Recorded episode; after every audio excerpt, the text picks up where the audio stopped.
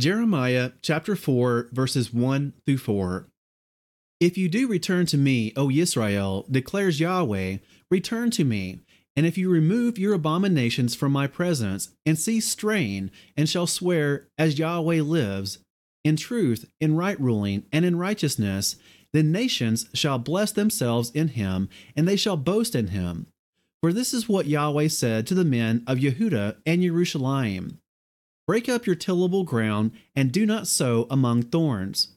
Circumcise yourselves unto Yahweh, and take away the foreskins of your hearts, you men of Yehuda and inhabitants of Jerusalem, lest my wrath come forth like fire and burn, with none to quench it, because of the evil of your deeds.